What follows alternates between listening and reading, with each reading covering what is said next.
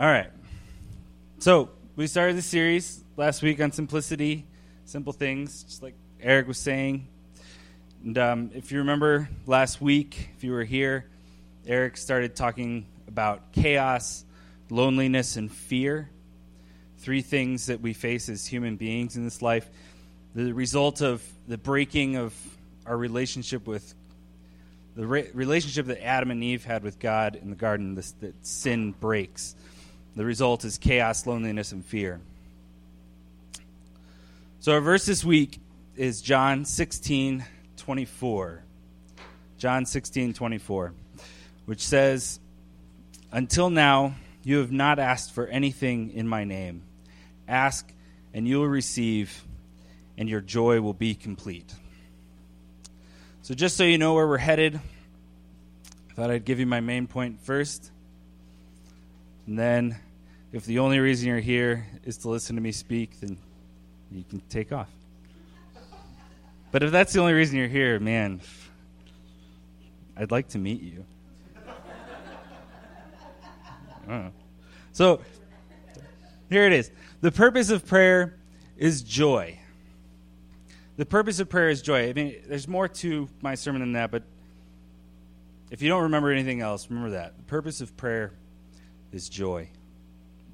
As I was going through this verse, I kept grinding through three questions that I think we need to ask. The first question is what does it mean to ask in Jesus' name? What is the significance of Jesus teaching his disciples to ask in his name? All right, pop quiz. What's in a name? That which we call a rose by any other name would smell as sweet. Romeo and Juliet. Yeah.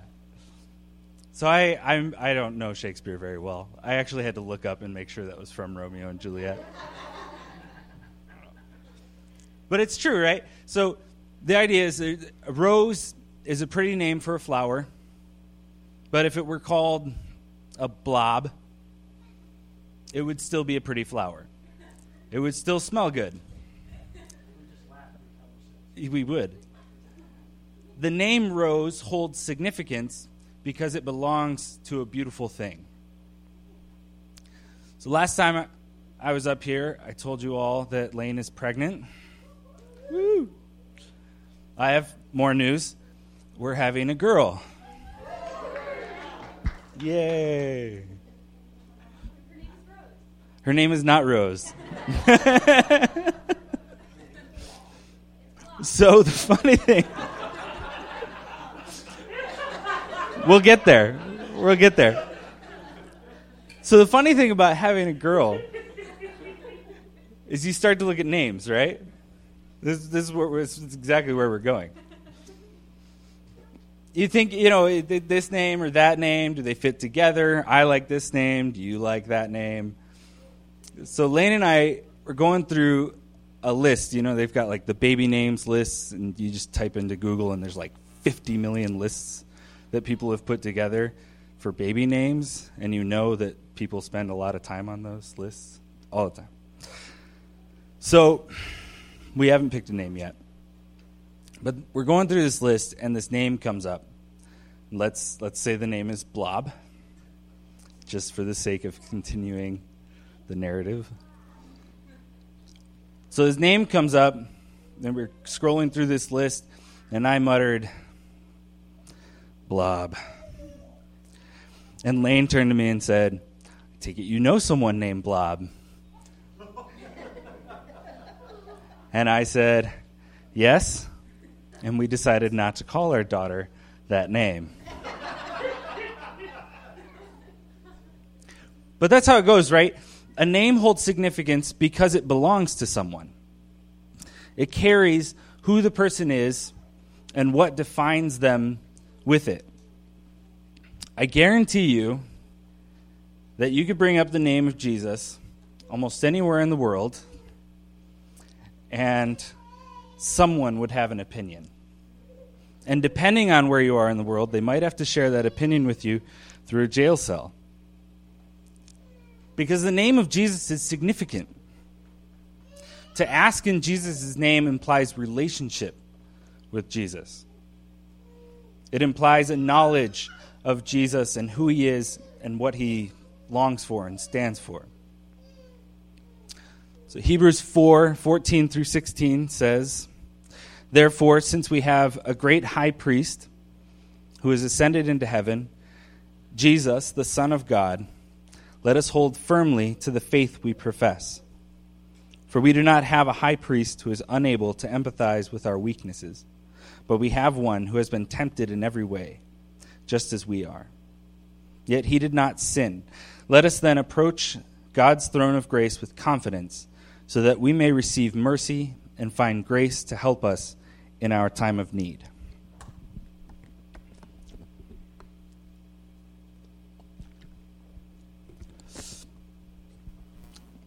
So the writer of Hebrews is saying, see, because of our relationship with Jesus, we can go before the throne of the king, where normally to go before the throne of a king as a subject you would never make it even to the throne room.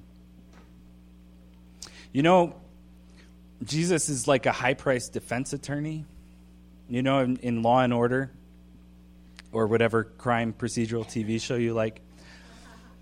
There's sometimes a criminal, and you know the criminal did it because they showed you the criminal doing it, uh, but they have a really good lawyer so they don't get convicted. Except that in this case, Jesus knows we sinned, and God, who's the judge in this picture, knows that we sinned. Huh? All right. The reason we don't get what we deserve is because Jesus stands there with us and says, I know him. I know her. I died for them.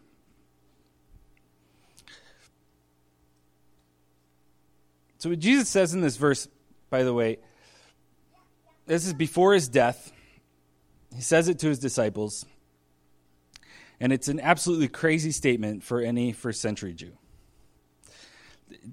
You would never ask God for something in, in someone's name. The way to God, we talked about this last week in Eric's sermon, which you can go back and listen to. The way to God is the Torah. It's through the temple and through sacrifices. The priest makes the sacrifice for you, he stands before God and, and makes you right with God. And that's why Jesus says, until now. This verse starts with until now. He is declaring that he is the way. It's through Jesus that they were going to talk to God. To speak in Jesus' name is to declare that you have a relationship with Jesus and therefore you have a relationship with God. So, until now, you have not asked for anything in my name. Ask, and you will receive, and your joy will be complete. The second question we have to think about is what does it mean when we ask and do not receive? When I was a freshman in college, I went to a small Christian school in Michigan called Spring Arbor University.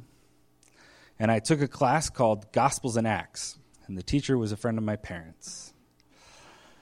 A big part of the class was a paper that, we, that everyone had to write called an exegesis, which is basically it's an explanation of a biblical text. It's an interpretation.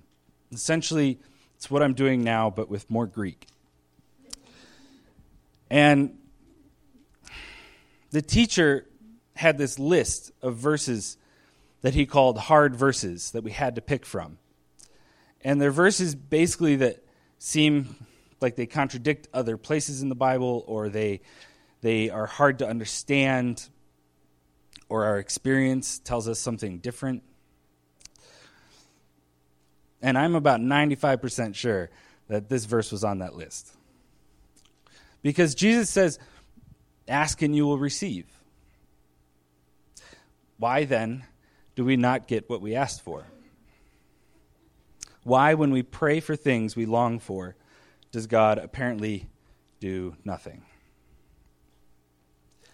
Short answer is I, I don't know. I don't know. I do know that this verse is often abused. We're told lies about the amount of faith we have, or lies about the right way to ask God. And these lies, they sit in the idea of God as, as wish granter, as a genie. But also, this verse is just hard because God doesn't really answer the why question. When Job demands to know why all the things that happened to him happened to him, God's response is basically, Who are you to ask me these things? I am God. I think we can get close to an answer, though. So, the first answer is that sometimes we ask for things that we are not prepared for. If in a couple of years my daughter came to me and said, Dad, I want the keys. I need to drive to the store. I would say no because you're only two years old. The Bible is, it's, it's full of people who had to wait. David waited to be king, he waited years in exile to be king. Abraham waited for a son and then tried to speed up the waiting.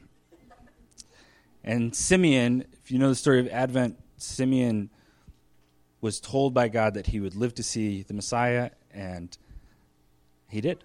He had to wait to see the Savior. The second answer is we often ask for things out of our sin. We ask for things we don't need or things that actually drive us away from God.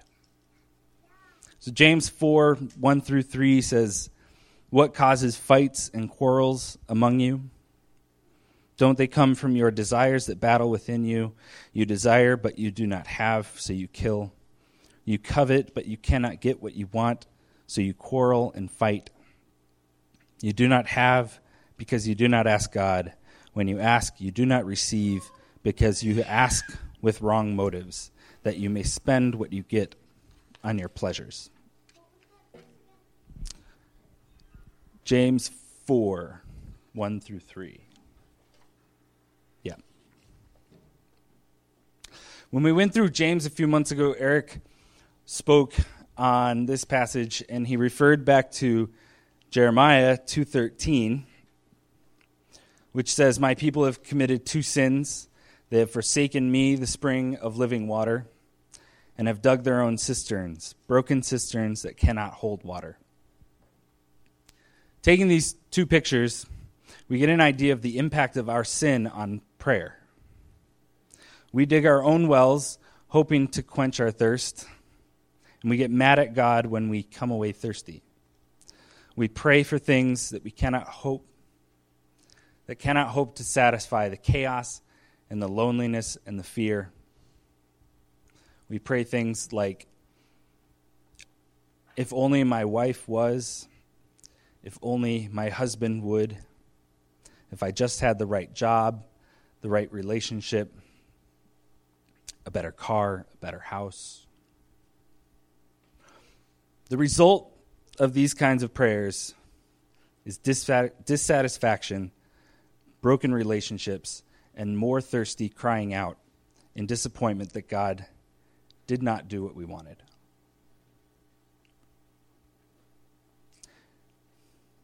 The really hard thing is, often our prayers are for good things, but we ask out of needing to fill an emptiness. And then we mask our emptiness by saying, In Jesus' name I pray. We become we become like a child asking dad if they can eat an entire bag of marshmallows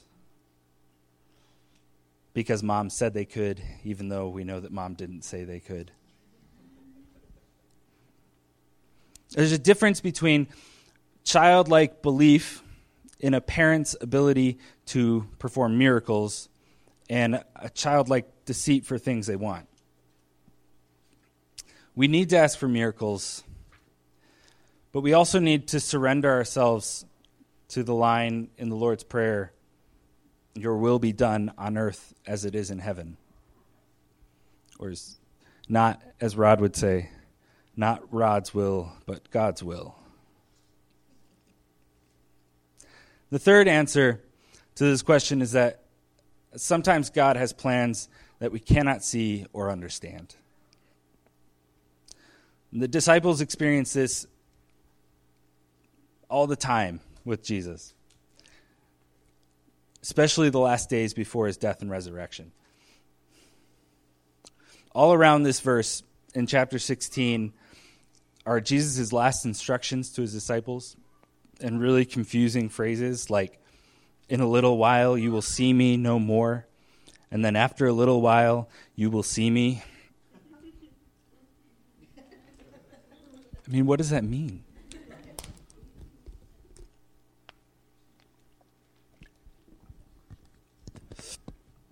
I mean, the disciples still thought they were going to revolt. They still thought they were going to raise up arms and kick the Romans out and fight for independence. That's why when they're in the garden and they come to arrest Jesus, Peter has a sword.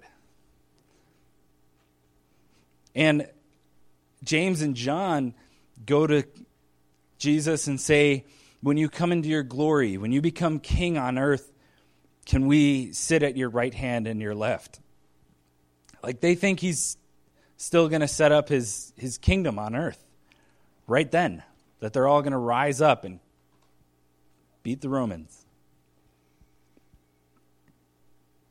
Time and again, the disciples show that they had no idea what was going to happen. And that's the way it is with us. We read the Bible, we spend time in prayer, we act in the way that we think God has called us to, and still things don't work out the way we think they should. But we have to continue forward and strive towards relationship with Jesus because this is our last question for this verse. What is joy? Until now, you have not asked for anything in my name. Ask, and you will receive, and your joy will be complete.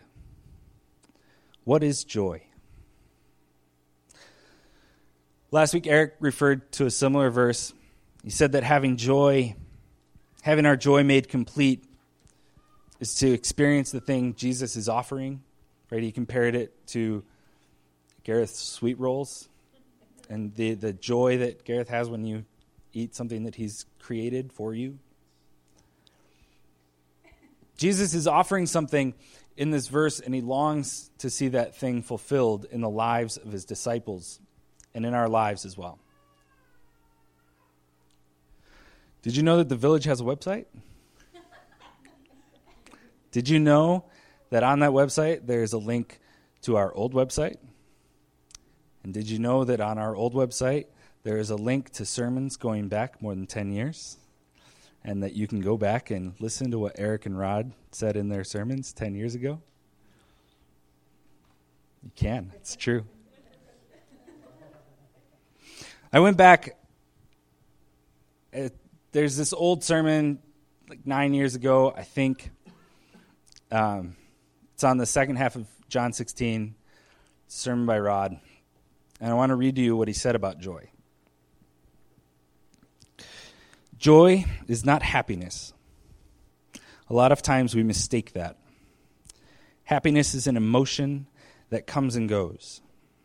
There's something rich inside of us. Those of us who have walked with him for a long time begin to experience this deep down joy, the pleasure of God's company. That's what joy is the pleasure of God's company this deep reflection inside the character and nature of Jesus that brings peace to us. That joy, that deep down inside stuff, means that we can walk through horrible things. And we can walk through them not with happy smiles on our faces, but we can weep and be full of joy. We can sorrow and be full of joy. We can be in anguish and full of joy. We can go through pain and be full of joy because of who Jesus is in us. That he invites us into that most intimate of intimate relationships. And when we have that most intimate relationship, there is that deep undergirding, that deep foundational joy that's in us. This is joy, the pleasure of God's company. The purpose of prayer is joy. If I were to rewrite this verse, I would write out of relationship with Jesus comes relationship with God. And this is what Jesus is saying that because of his sacrifices, we can experience the goodness of what he, he experiences.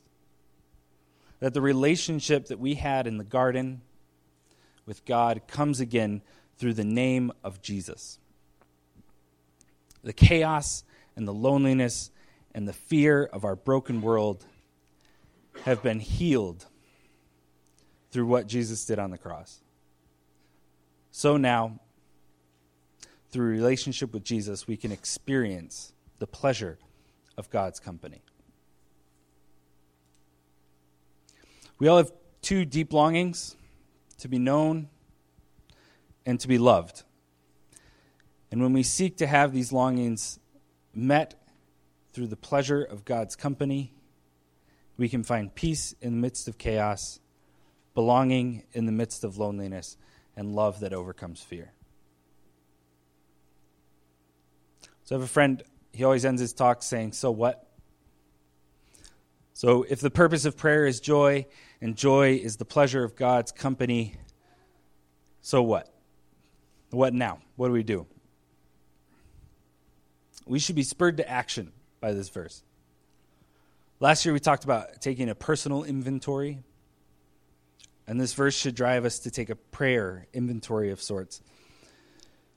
We need to be asking questions like How do I pray? Is there joy when I pray? What stands in the way of me spending, spending time in prayer? Maybe read through or sit down to write your 20 prayers for the year and share them with someone close to you. Because we, we sometimes think of, of prayer as a, a purely personal time with God when there's actually a deep richness in inviting the community of God to encourage and support us. And if you're stuck on where to start when you pray, Try starting with a prayer partner, someone to keep you accountable. Try setting a timer for a short time, five or ten minutes, and find somewhere to sit quietly, which I know is hard sometimes. But I think often we don't enter in because we're afraid of the silence or of letting go of the busyness of life. Another thing to try is just if you don't know what to say, find a psalm and read it out loud, or find a book of prayers and read them out loud. And my last thought is we have to take seriously the declaration of, in Jesus' name we pray. It's become a cast off tagline when it's really the most deeply significant part of our prayer. It's a beautiful thing to declare that we enter into the pleasure of God's company through the sacrifice of his son.